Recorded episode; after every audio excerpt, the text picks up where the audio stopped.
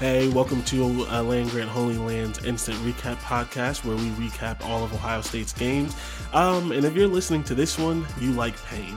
Um, I promise you, there's probably uh, no good things going to be said. Um, as you all know, or should know very soon, Ohio State lost. Um, I think they lost their first regular season game under Ryan Day. Yeah. Yeah, they lost their first regular season game under Ryan Day, uh, 35 to 28 loss.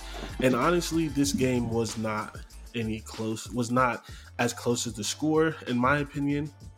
Um, I would ask you how you're doing, Chris, but I'm pretty sure I know. So let's get right into it. Uh, what What are your thoughts? Like, what is your first thoughts about this game? Yeah, so I want to answer your question, how you're doing. I'm not doing well, Jordan. I'm not doing well. Not in a very happy place. Uh, the worst part about noon games is if your team loses, the day's ruined. It, like there's nothing to do until tomorrow, and even then, like the football weekend's over when you play at noon. So uh, it sucks. Um, I think you're right on the. I think you you nailed it. I think this game was close in a way uh, on the scoreboard, but outside of it, game plan wise, scheme wise, Oregon was on another level. And the only reason this game was close was because Ohio State on offense was more talented than Oregon's defense. And I think that masked a lot of mistakes that were made offensively. So the defense, we're going to get into this. We're probably going to have our most honest, like forthcoming show we've ever had because this was an upsetting performance from the defense for a lot of reasons. And that's honestly why I'm, I'm upset. It's not like the game you know, in 2017, they kept flashing at the end of it where Ohio State lost to Oklahoma, where they just straight up got outplayed. You know, that wasn't the case. Like, there was a lot of points left on the field. There were a lot of mistakes that could have been like huge plays that were different on the defensive side of the ball. You know, Ohio State couldn't tackle. Uh, the coaches couldn't make adjustments on the defensive side of the ball. Uh, so if you check off all the boxes, the fact we lost by seven is pretty astounding. Honestly, and that's the thing. It's like losing is not the end of the world, right? Especially losing an out of conference game to Oregon. Yeah, Oregon's a good team. We all two. expect. Yeah, it's week two. We a young quarterback, whatever. Everyone expects Oregon to win the Pac-12, and honestly, the only reason Oregon it's Oregon's fault they've never been to the playoffs since 2014 because they pull uh, they lose to teams they shouldn't lose. So like Oregon is a good quality opponent. If this was the NFL, they would call it a quality loss. Actually, no, it's college football. They still may call it a quality loss yeah. if the team gets back right. The problem is there's nothing in this game that shows that the team is going to get back right. Like there's nothing in this game that gives you confidence. Like I always like to say, what do you want to see win or lose that's going to give you confidence about your team going forward? And I have no confidence in this defense. I didn't see anything except Ryan Burke. Oh, but I don't want to talk about well, I I, I mixed up names, didn't yeah, I? Except did. Denzel Burke. That's how that's how frustrated I am. I don't even know people's names. Yeah. Um, except Denzel Burke, who had some really good plays. Um, there's no positives that I have to say. Yeah, honestly, I, I, think last year the issue was the corners. I think this year the issues all the other nine players. Everyone else. so yeah, I mean, I I think uh, like, uh, I mean, how how this game go? Like, what's what's your recap on hmm. this bad boy? So before I answer that, I just have to say this, and I just want everyone listening forget the actual score and just listen to these and tell me how bad you think this game is. And like, if this was like, if I just read these these stats to you, tell me what you think the score is. So the quarterback goes 35 for 40, 35 for 54, 484 yards, three touchdowns, and one interception. The running backs combined, because no one had a special game, the running backs combined is 31 attempts, 128 yards, one touchdown. The top three wide receivers are 12 catches, 126 yards. The next one is eight catches, 117 yards and a touchdown. The third wide receiver is seven catches, 145 yards and two touchdowns. Is that a win? Like if I just if I just called you up, gave you those stats, you think that's a win every single time? Like, Do you think it's even close? Those offensive stats uh, are absurd. I, I wouldn't think it's that close of a game. Like that sounds like a blowout. That like that sounds like those are those are the stats you expect in Ohio State versus Akron. Like like there's a chance that when we play Tulsa and Akron, nobody has this good a game. Yeah. offensively, and we lost. So to answer your question of what's my read, what's my analysis, honestly, I don't even want to talk about the players. This game was lost on the coaching staff. This coaching staff has no idea what it's doing, especially defensively. And I want to try to give Ryan Day credit in the instance of like, you know, he's an NFL guy. A lot of NFL guys just let the defense do whatever they want to do. But you can't do that as a head coach. He hired Kerry Coombs. He kept him after last year. It would not be the first time a first um, a one year coordinator's been fired. You can say that Alex Grinch wasn't fired, but he was fired. Like he wasn't like if he wouldn't have accepted the Oklahoma job, he wouldn't have kept his job. So you hire you keep Kerry Coombs and blame it on the pandemic. You lose Hafley and you replace him with a special teams coach. You take Al Washington from Michigan, um, whatever that says. Which again, a lot of people praise that move, but looking back at it, taking any coaches from the Michigan staff is not that great because they're not that good the only coach that's there who is supposedly doing his job is Larry Johnson. And I hate to talk bad about Larry Johnson, but I'm not sure if he's doing his job because we have absolutely no pass rush. And I and then you go into the rotations. Tommy Eichenberg, literally, I just tweeted this. I mentioned Tommy Eichenberg's name so much. My phone, which is a brand new phone actually, because my phone broke, it recognized it in autocorrect. All I had to do was put EIC, and it spelled it for me. That's There's no reason his name should be in anyone's mouth that much. Why is he on the field so many plays? Like, how can you not, even if you think he's one of your best players, which that makes no sense to me, how can you not see that he's not having a good game and take him and not take him out? How can you not see that Cody Simon is making plays what feels like the four times he's on the field in the entire game and not put him back on the field? Yeah, honestly, I mean, I, I, I know Eichenberg. They they were hyping him up all after last week. Like our defense isn't the same without Tommy.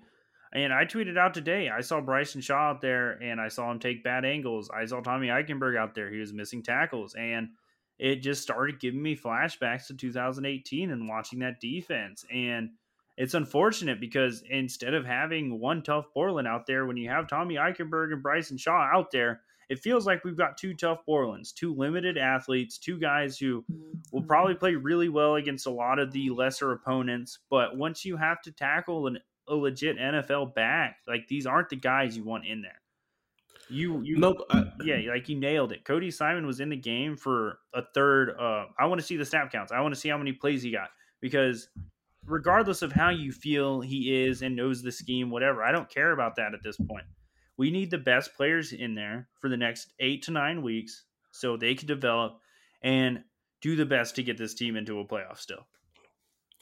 Like, and, and here's the thing like, at the end of the day, you know, there's a bunch of old school, there's a bunch of older Ohio State players who are defending Kerry Coombs and who's saying that this has always been the scheme and players have to play and that kind of stuff. And there is some truth to that. But also, all of these players are four and five stars. Eventually, the coaches have to have to take something onto that. And watching the game, it's literally the scheme. I tweeted it and I just talked to you about it.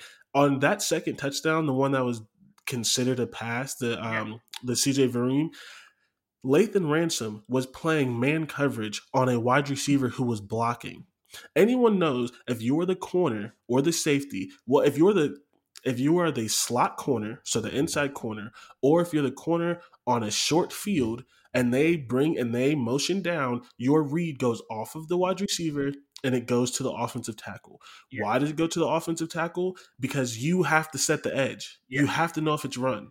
And that's the one thing I wanted to add to that because this play happened five or six times. And every single time, there was no one on the edge. It didn't matter. It Was it a linebacker? It wasn't a defensive end. It wasn't a corner.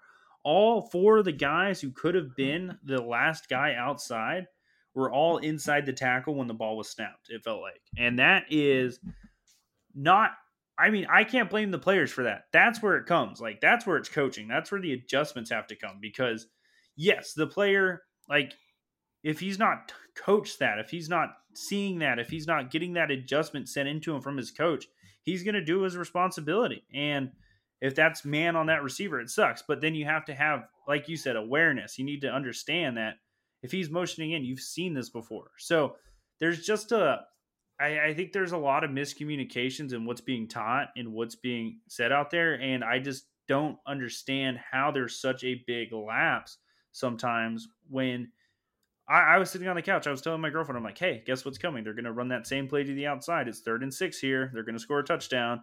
What happened? CJ Verdell, another touchdown. And it's and, and it's literally like every single good play that they had in this game was because they manipulated the linebackers. Every single one. Like um the one in the fourth quarter when they got the like 16 yard completion to the tight end. I thought they were going to run the same play. You probably did. Everyone watching did, and the announcers did. They didn't. You know what they did? They ran a play fake and put a tight end right yeah, past right the linebackers because they knew he was going to be there. There was another play early in the game, I think it was the first half, where the linebacker literally ran into the linebacker, the tight end, or the tight end, yeah. And the thing is, you would think that's almost a good play because they always teach you that even if it's not your responsibility, if the tight end releases you, jam him. So if he would have done it on purpose, it would have been a great play. But instead, you could tell he did it on accident because it looks like he just said, "Oh, excuse me, my fault, sir," and went to go defend the run, and the tight end was like, "Yep, I'm wide open," yeah. because the guy who's supposed to be guarding me ran into me at three yards and then just let me sne- it's not even sneaking out if you run into him. He just let him go oh yeah my, my bad sir i didn't mean to run into you. Uh, please continue continue on your route. You're wide open. Yeah. I'm gonna go defend the run. So yeah and i know a lot of people keep bringing up uh, the front seven's failures and it's it's on Kerry Coombs absolutely. He's the defensive coordinator. It starts with the head guy. We had to start looking at Al Washington uh, I you mean Bill Davis? Yeah, Bill Davis, uh, Bill Washington, uh, whatever we want to call him.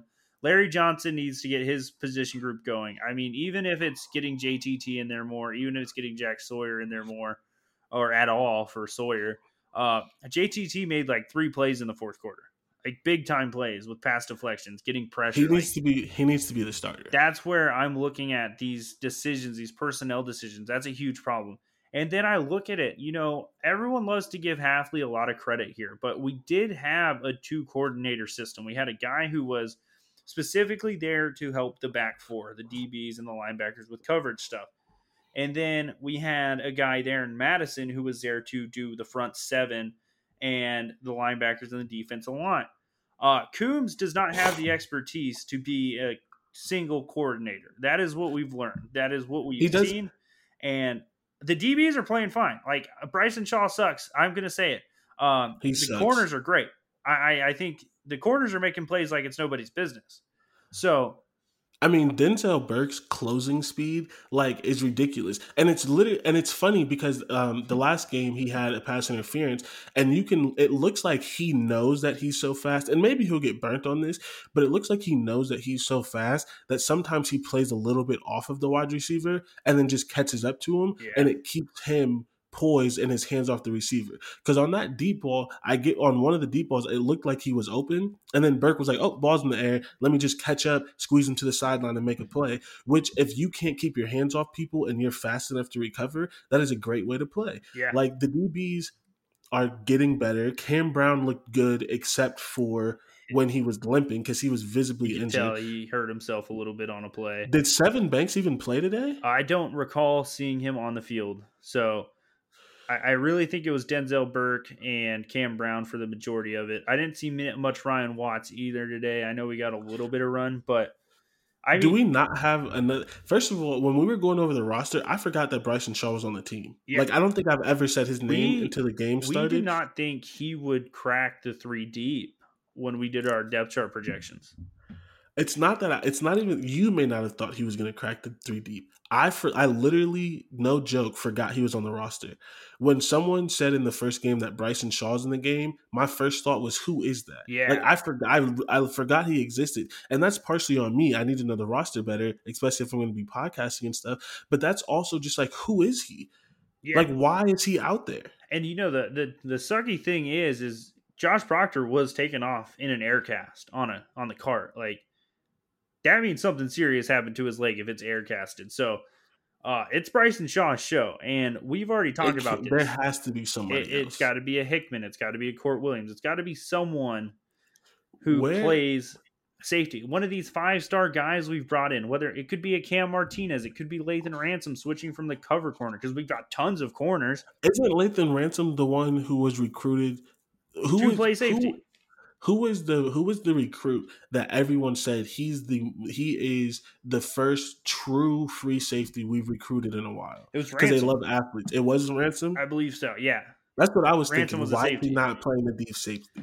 And I, I think it was to get like kind of Proctor on the field, get Ransom on the field, and so on and so forth. But now that you know Proctor's hurt, like this one's going to be a serious one. He's going to be out for some time. Like I, I've never seen someone get taken out in an air cast and return soon. No. I mean, I, like Kayvon Thibodeaux, you know, hopped or you know walked off the field, whatever. Yeah. Put him in a boot, and he didn't play today. And air cast, that's an that's, That's an immediate. You Achilles put- injury. That's a broken leg. That's a dislocated mm. ankle. yeah, that's- that's not a that's not a twist. Like that's you're done for the year. Yeah, because that means they need to stabilize it immediately, and that's not that's not good. So we're out, Josh Proctor. So I mean, we're I'm looking at the show plan here. Like, I, I, mean, the takeaways in the first half were a lot different than the takeaways in the second half. So how how do you feel the first half went for the Buckeyes versus the second half? So the first half was it was like it was frustrating, but it didn't feel like all was lost. I mean, like it, it's like they played. When I typed out the statistics, just for anyone who wants to know, I type out the statistics as they happen.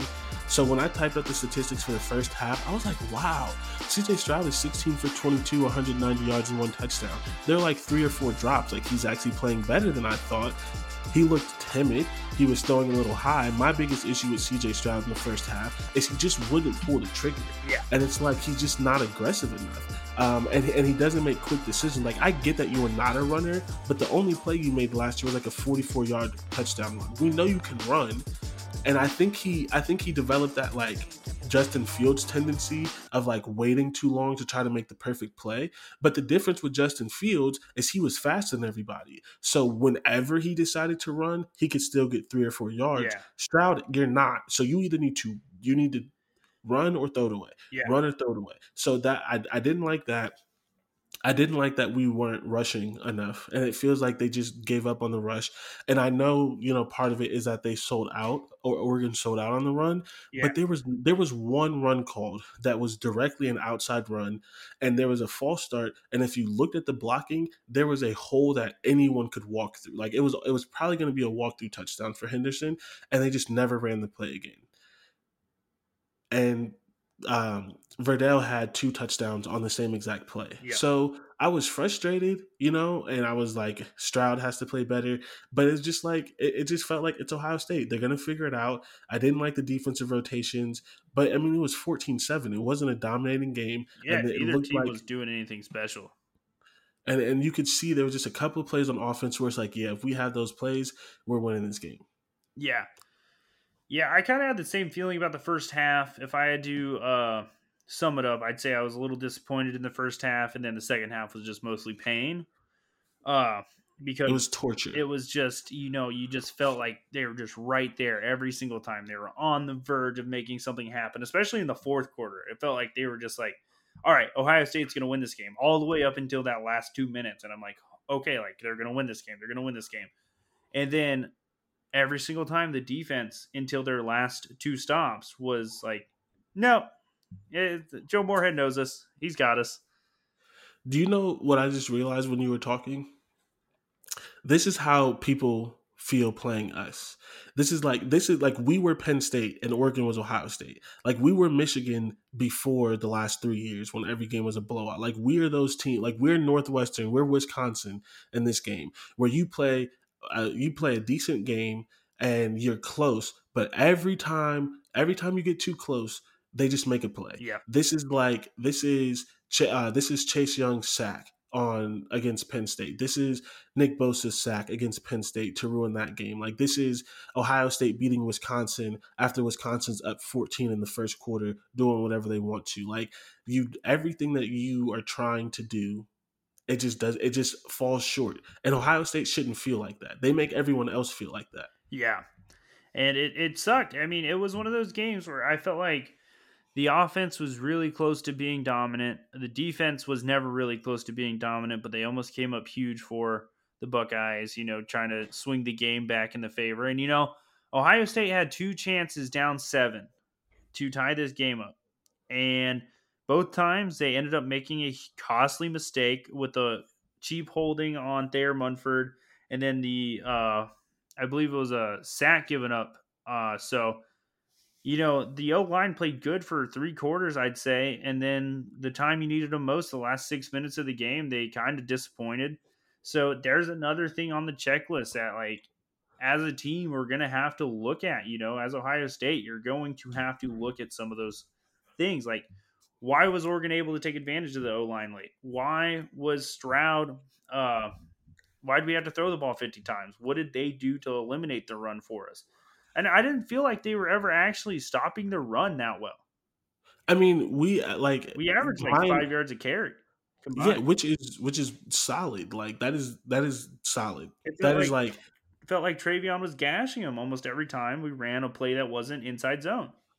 And it's just like they just they literally just gave up on the run. And the thing is, when you're losing and you're trying to come back and your defense is anemic, one way to stop that is to control the clock. Yeah. Because you know you're going to score. You know you have the ability to score. And this this year also I'm starting to get a little bit worried because it seems like we're going to have 2018 Dwayne Haskins problems yeah. if we can't score in the red zone because CJ Stroud is not decisive enough. That is his biggest thing.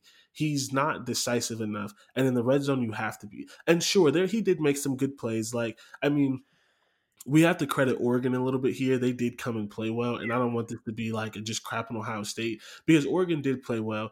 Uh, Jeremy Ruckert, who almost never drops anything, Dropped had a pass broke. he didn't even get it. He didn't even drop it. It was yeah. just a great play by the defense. He timed it perfectly. He ran straight through the ball. like you have to be superhuman to catch that. He didn't come early because it could have been a lot of safeties get pass interferences on those types of plays because they come early. Didn't target. Like he played that perfectly. Yeah, came through the hands. It was wasn't a physical play like on the bodies. Like it was just a I mean it was a well thrown ball. Uh you know, I think if you're Ruckert there, you got to use your body a little more to protect the catch, but I at that point like it was he timed it up perfectly. So yeah, it just really wasn't something there. Uh you know, we had that Olave in, in zone throw where Stroud kind of got flushed out and then flushed back into the pocket where he kind of let it rip and then Olave got knocked over. Uh, that one, I didn't think it was pass interference. Honestly, like it was, it, it, was pass interference. He came early. Yeah, but I think it was. It wasn't like a hands thing. I think. I think this is similar to how I felt about the NFL game, where it was a push off on Godwin. Like once Olave started giving into the sell job, I think they kind of put the flag back so, in their pocket. I'm not honestly, I'm not 100 percent sure that Olave went into the sell job because he slipped. Like all of our wide receivers, yeah, the slipping. slipping was a huge I, problem. But like, if you look at it before the slipping, the DB comes early and wraps his right arm around his shoulder. That is almost always, yeah, and it's and like an easy a pass. That's almost always a pass interference. Sure. Like he came early. You can't come early. Like you yeah. can't hit before the ball is there. And it's unfortunate that maybe you didn't see that impact enough because he did flip, he did start to slip, and maybe he did go into the sell job. Yeah, I don't know exactly it's how to feel about it because they slipped all over the field. The slipping was but, a huge problem. So like that, that kind of like when you start seeing players slip all the time too, it's going to take that extra second for a ref to make that decision as well. Yeah, I just I it's, it's just tough situation. And fourth and two, you had just been running the ball down Oregon's throat with TreVeyon Henderson I know they had stopped the run all day.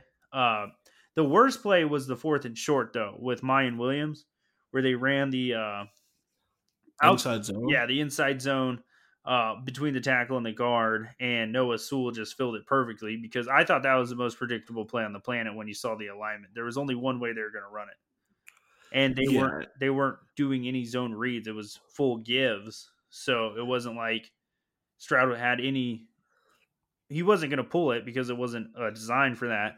But you know what I'm saying? Like if Stroud is an option there, like that plays a first down with either one of them because it keeps those linebackers honest.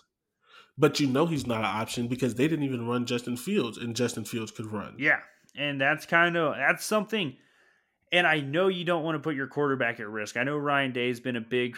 uh he he's always preached that he doesn't want to put unnecessary risk on his quarterback, but there's one reason Joe Moorhead and Anthony Brown were so successful today, and it's because they let Anthony Brown use his athleticism in key moments. I mean, you can't you can't protect you can't, You can't overprotect protect. the You can't protect. If you want to win not- football games, you have to let him. You have to use him in all ways. Let the refs protect him because they always will. And not that I want anyone to get injured or I'm advocating for it, but you actually also have depth. From everyone's understanding, Kyle McCord gave a really good fight for the job. Yeah, It wasn't it wasn't a, you know a runaway job. So he should be good enough. You should trust him enough to make plays in a pinch. So that doesn't mean throw caution to the wind. That doesn't mean run CJ Stroud uh, 30 times and like try to get him injured. But you're telling me on a fourth and two, you can't have a read option and like it, it just it's just impossible. Like it's just not something that you consider. yeah, yeah, and that's kind of where I had a big issue with it, and I, I think it all comes back to, I think I think Day's been a little more conservative with C.J. Stroud. I think it's kind of been costing Ohio State, especially with these big games early. You know, I think it didn't hurt us last week because we had four huge plays in the second half, but this week the conservativeness at the start of the game is kind of what got me. The predictable runs on second downs kind of what made me have some issues. And you know, where I I started really having issues was they were they had they were missing two of their best players. Like you need to go right at that defense immediately. Yeah, and then and then the player who replay I don't know if he ever got back on the field, but he at least missed a couple of quarters. Yeah. The player who replaced Kayvon Thibodeaux got injured too. And they didn't like and then it's like anytime Ohio State wanted to throw, like the I get the announcers have to be nice to everybody, but like the announcers are like talking about how um Wright is playing well against Olave. No, he didn't. No. Anytime Olave wanted to get open, he was open. And it's just like when you need a play, you don't go to any of your bread and butter. Like there's no Garrett Wilson on a post. There's no Olave on a deep out. There's no comeback. There's no, you know, deep crosser. Like none like like the plays that you know, especially because I was curious if I was curious if CJ Stroud could throw them yeah. because it's very hard to throw. He was hitting those deep- deep outs. Like it's very very hard you have to have timing accuracy a lot of times you have to you have to have touch because you have to throw it over a linebacker Yeah. like that's a hard throw and he was hitting it it was there He missed we saw he missed a few deep balls. I think that was the only issue I really had with him, and then a couple overthrows. But like, those are the plays. Like, like I I- don't know any defensive back group that's ever been like, yeah, they played good and gave up 484 yards. They made some timely plays. That was it. They didn't play great. Like Mm-mm. Ohio State's offense got everything they wanted in the passing game, and then the only time they didn't was when Stroud got over pressured or when the play call was like a two yard pass. yeah and it's like and, and just like being honest because i think like i also tweeted this like i believe in analysis in all areas this game was lost on by the defense and mainly by the coaches. The coaches lost this game. Yeah. but also you have to admit and, and it's not a bad thing. I don't i don't want to say it's necessarily a bad thing. He's young and you're not going to get everything but you do have to state like stroud missed two touchdown passes. Yeah. and one of them he missed and it directly affected the game because after that we had the holding penalty and then it was third and 18 and that's when um, they had the bad play to Olave. None of that matters if you hit a wide open Garrett Wilson. And even if somehow he gets tackled, you it's first and 10 in the 5. Yeah, for sure. You like you just can't miss that. Yeah, and honestly, like for me, I, I this is like the my last biggest analysis from the game, um, on like that I just thought like that I had from my side. Uh, they really like the energy level for the first game back in the horseshoe in 658 days. The first game in front of the home crowd in 658 days, like, like that is the level of energy the defense played with in the first three quarters. The level of energy the offense played with in the first three quarters was pathetic. Like It, It was- so upsetting. Like I have never seen it.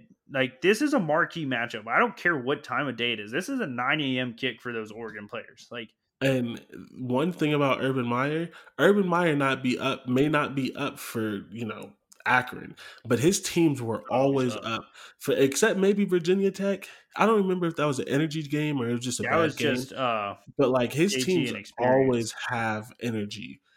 For the big games. They always come Yeah. prepared And it- for the big games. This is why it felt like 2018 to me because it just felt like a flat performance. It felt like both sides of the ball were very lackadaisical, very lacked the detail orientedness we're used to with the Ryan Day offense, and it and a Ryan Day team, honestly, because even in some of the games, like I, I think back to Kerry Coombs called a great game against Clemson. Like we have to give him credit there.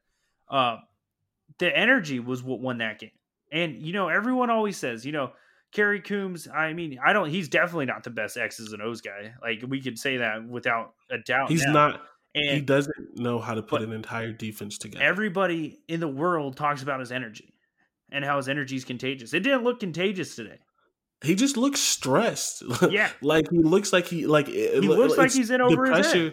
The pressure is too much for him. And I haven't seen that man smile like I- since just want to see effort and energy from my defense. If that is the bare minimum that I need to see from Coombs, that's all I need to see for four quarters. And I saw it. I saw what it looked like when the octane was up, you know. And I saw what happened when the offense had to really start making plays. I see what it looks like when there's effort. You know, so that was my biggest takeaway. This game started with effort. Oregon wanted it more, and that's why they won the football game. And that's and that's the that's the thing that's so crazy about Ohio State, right? When nothing goes well, you don't have effort. The coaches, like every single coach on the defensive staff, needs to be fired. Um, player, you're playing the wrong players. They're in the wrong position.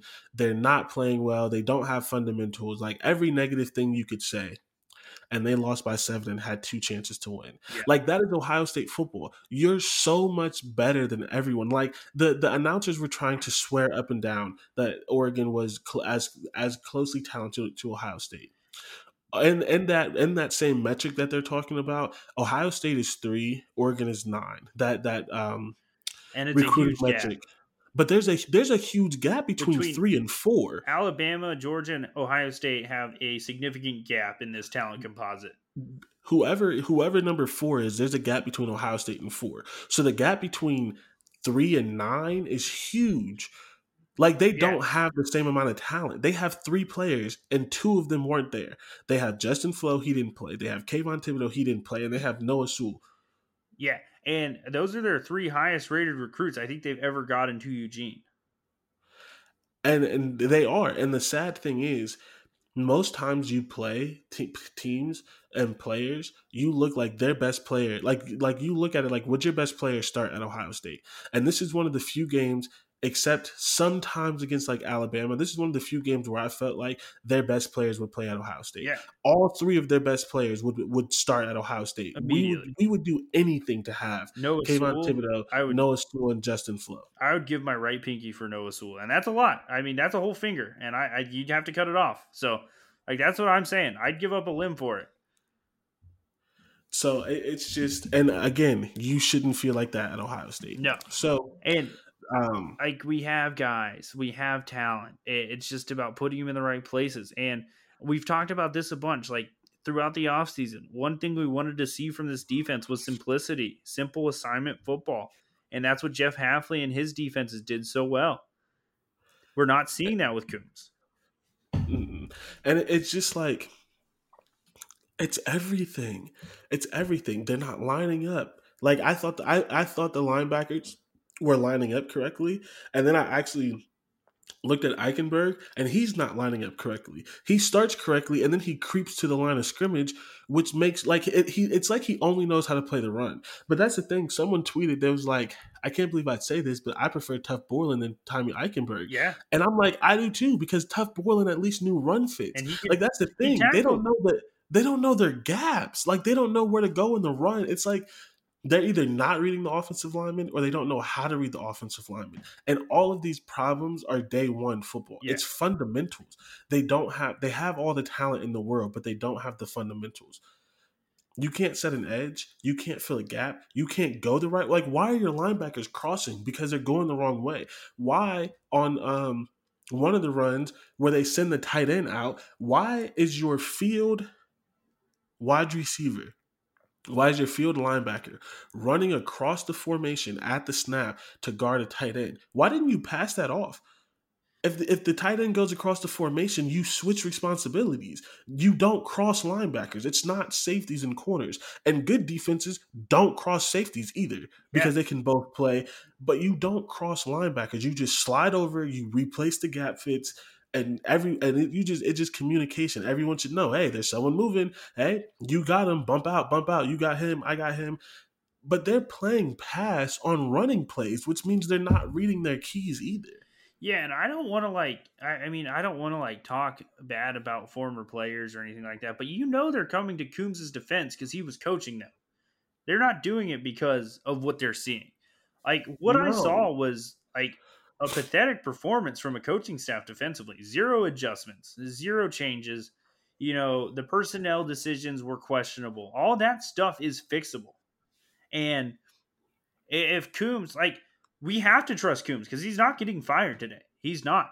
He's going to make it through the season because you just can't do a turn a coordinator overhaul in the middle of the season. You you can you could fire him, but then you just have a guy. We like I think uh, Matt in our chat said like we don't have a guy with coordinator experience. I don't I don't care. But he I, cannot call plays no more thing. for this yeah. defense. The play calling has been bad, and I I think you know the my biggest takeaway on the defense was a lot of these players have been set up for failure. All of them. Yeah. And like, yeah, you could even say the corners are because they're in man-to-man coverage, and then the defense. The, they're in man-to-man coverage the entire game. Yeah. And then, oh, we finally decide to run a zone coverage in the fourth quarter. And then guess what Joe Moorhead does? He has an answer for it because he is seeing right through everything. Joe Moorhead wasn't even playing 3D chess. He was just playing chess. Like, honestly, Joe Moorhead was playing checkers. Kerry Coombs wasn't even Kerry Coombs was, was playing, eating the pieces. He was playing checkers with a child. Yeah. It's like it's like when like anyone who has like siblings, it's like when you're like 16 and you're like four year old cousin wants to play Madden with you, and so you put him on easy. You play on all you play on all Madden, and you still blow him out by fifty because he doesn't know the controls and can't, and his hands are too big to hold the controller. Like that's what it felt like. Like Kerry Coombs' hands are too small to hold the controller. He can't press the buttons. He's just mashing things and just hoping it, and it, like, yeah. and just hoping it works. And Joe Moorhead picked it apart methodically. He and, made Joe Moorhead look like the best offensive coordinator in the country. I, like you, you read my film preview for them. Like it's not complicated stuff. It's not. There's three options for a quarterback every play almost, and it's to give it to the running back to keep it himself as a runner or throw it outside. And his offense is meant to be simple. It's meant to beat you straight up. And guess what he did all day long? He used his offense. And you know, I am tired of like you said, I'm tired of the RPO stuff. I'm tired of people making excuses that RPOs are hard to cover. Like they're not. This is a joke at this point. They've been, everyone they've been RPOs. prevalent for nine years now. Do you know how you stop RPOs?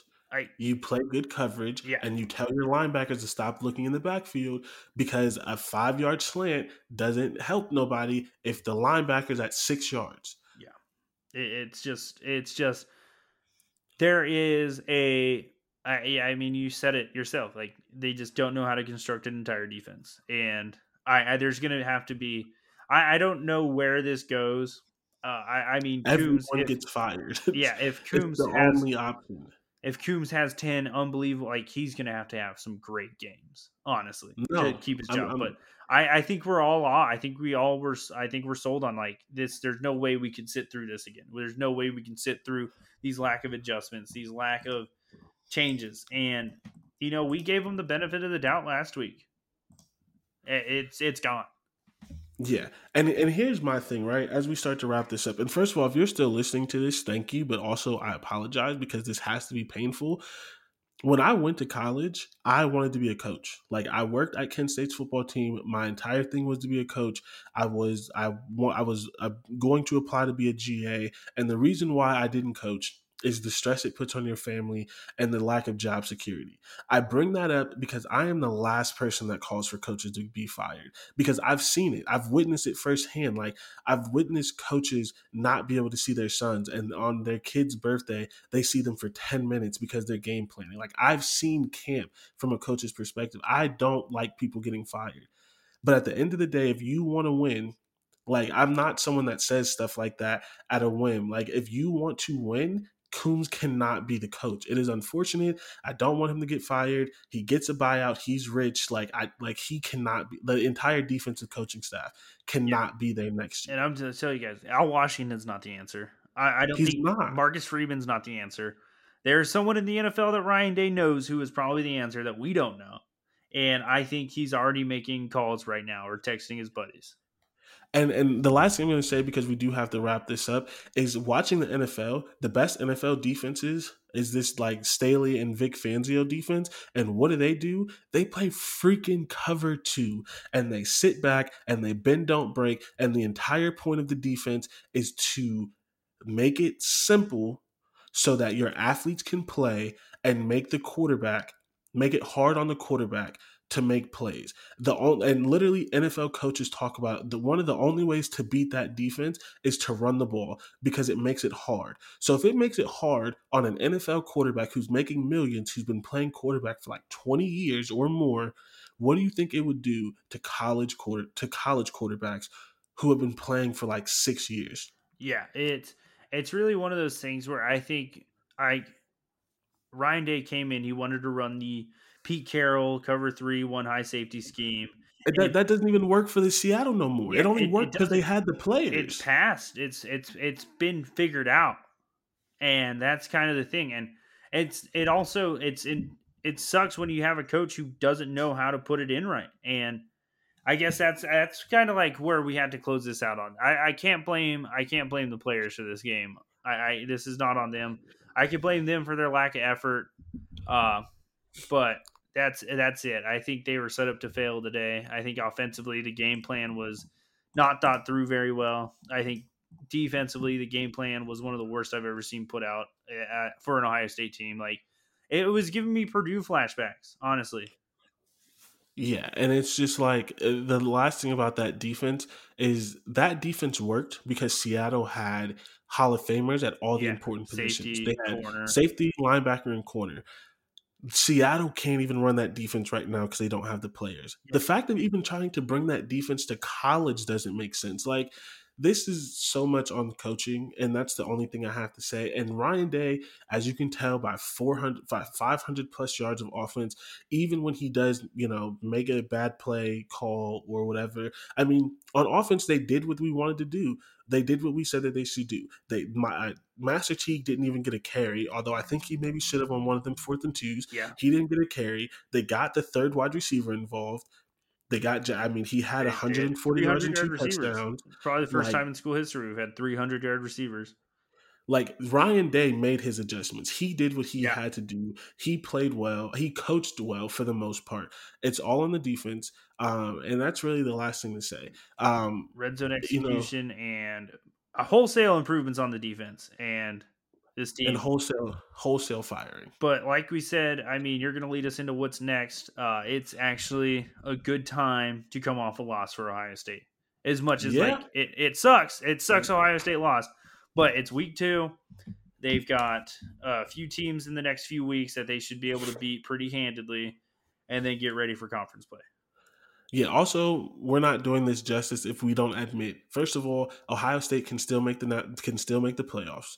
All the goals there's are not there. there's not a team in the Big Ten who really should be able to do this. The defense is scary, but they like Ohio State should be able to beat everyone else. They have four games against teams. They have Rutgers. They have um, Tulsa.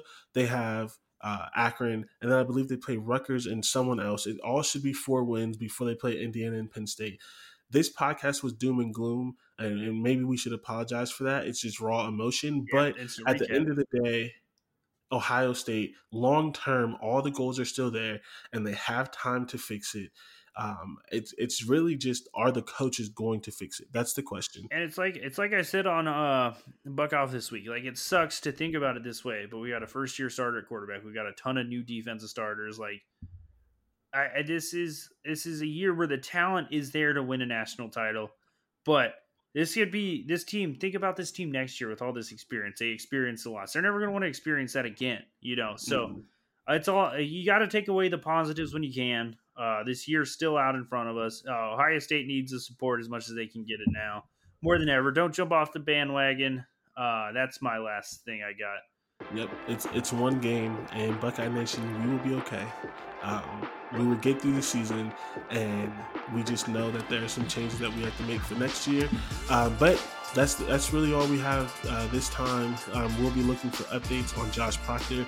Uh, he was the only injury that I can remember. Hopefully, I didn't forget another player. But as we mentioned, Josh Proctor was out, so we'll look for updates on that. Um, we'll look for updates on Cam Brown, who did play the whole game, but he was limping. And sometimes after the game, injuries get a little bit worse, and you realize you can't play next week. So we'll be looking out for that. And next week, we play Tulsa, September 18th at 3:30. Um, go Bucks! Yep, go Bucks!